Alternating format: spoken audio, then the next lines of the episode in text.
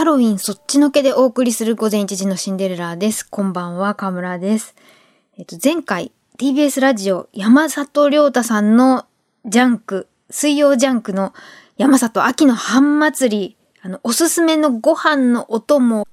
を食べまくる放送にめちゃめちゃそそられてというお話をしましたが、冷蔵庫にあるやつ、家にあるものの組み合わせで、それらをそのまま食べるとか、あの、その組み合わせどうかなみたいなのが、ご飯の良さと相まって予想以上の幸福っていうところにロマンがあるなと痛く感じたわけですが、そういう私は二十歳過ぎてからとってもご飯のお供と縁遠い暮らしをしてまして、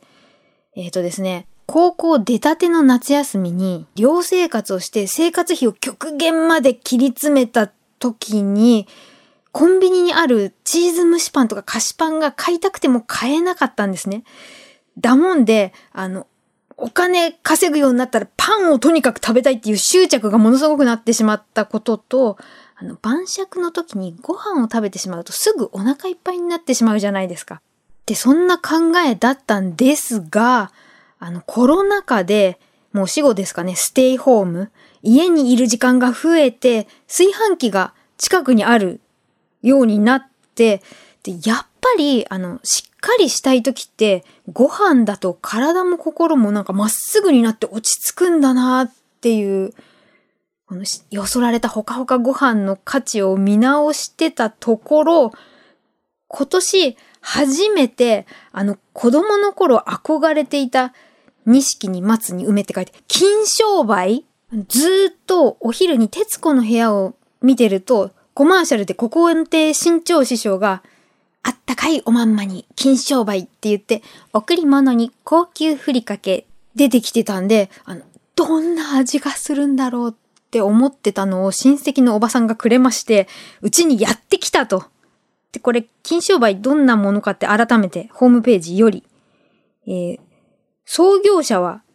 極王さんって言って、あの、朝日、9に日って書いて、朝日に沖縄で極王さんが食道楽で、自らの手で長い年月をかけて完成した独自のふりかけであると。最初は商売する気はなかったんだけれども、あの、奥様の知り合いにいっぱい配ってたら、めちゃめちゃ口コミで広がって、四谷にお店として出すようになったっぽいですね。で、由来は、金商売のお名前。極王さんの道楽の一つであった盆栽の中から代表的な錦松と梅を合わせて金商売。あ、梅干し入ってるからってわけじゃないんだな、みたいに思ったりして、で、えー、佃煮ふりかけ。そして材料は鰹節、白ごま、キクラゲ、松の実、椎茸などを使用していると。で、どうしてもあのテレビ CM のイメージから陶器に入っているっていう感じがするんですけど、袋入りもあるんですね。ってことでね、あの、いよいよ白米に乗せて食べてみたわけなんですけれども、なんかこう、あ、止まんないよっていうよりも、なんかこう、襟を正す味っていうか、これが、で、湯気と一緒にこう、簡単の息を漏らしていたら、食べ尽くしてしまった。もう一回きちんと食してみたい。そんな感じでご飯のお供を見直していた私が、てってひっくり返ったものとの出会いがありまして、そもそもその晩酌のお供で珍味が好きで、珍味コーナーにちょっとお金貯めては行くっていうのが私の幸せなんですけれども、その、ソロで食べてよし。お酒のあてとしてね。で、あの、レタスとか、シソとかと、に乗せたりしてもよし、と思っていただけでしたが、お米に乗せたら、両方の良さが相まって、相乗効果。もう快楽の域に達してしまったものが、ウニクラゲです。これでもウニって言っても、パックでスーパーで300円いかない税抜き299円ぐらいで売っている。私が食べたのは三高さんの新潟にある3つの幸せ三高さんのウニクラゲだったんですけれども、これ、あの、酒粕入りの練りウニとクラゲをあえたもので、ちょっとそれが酒臭いって言っている方もいらっしゃるけれども、私にとってはたまらない。禁断の扉を開けてしまったようになっております。あとは、そのお米に代わる大人の主食に一部でなりつつあると言われているオートミールにちょっと挑戦してみたんですね。近所のお店で、なんか大量仕入れのためって言ってすごい安く売ってたんですよ。でっかい袋を買ってしまったら、賞味期限が近かった。これ食べきらなきゃいけないと思って、で、なんでそんなにいっぱい売ってんのかなって、ブームが去って余っちゃったのかなって思ったんですけれども、今大流行りみたいですね。IT メディアビジネスオンラインより。まず、オートミールっていうのは、大ツ麦を脱穀して加工したシリアル食品で食物繊維豊富。あんまり血糖値上げないとか、バランスいい栄養食品であると。で、それが、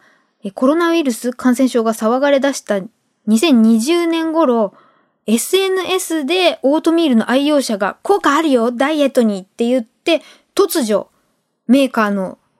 売り上げがブワーってアップしたようで、マーケティングリサーチ会社のインテージさんが発表した去年売れたものランキングが、あの、検査薬に次いで2位だったと。さらに日本能率協会総合研究所の有望市場予測レポートによれば、2020年度が23億円だった国内オートミールの市場は26年度に120億円になるだろうっていうことで予測してると。そんなオートミールですが、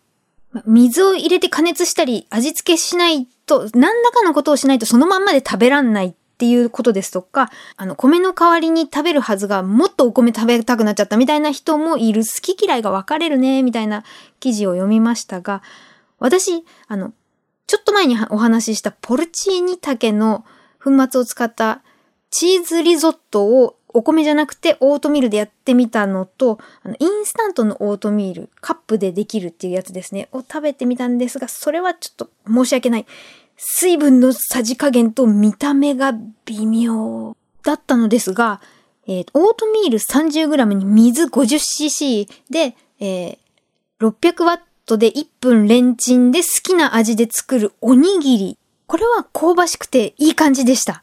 さらに、強力粉 200g にオートミール 50g でホームベーカリーで作ったパンはかなり美味しくていけました。そして、ちょっと微ローな話ですが、あの、便の状態が中身と質と回数がなんかすごくなります。ので、一回ちょっと苦しい人とかやってみたらどうかなって思いました。ではまた。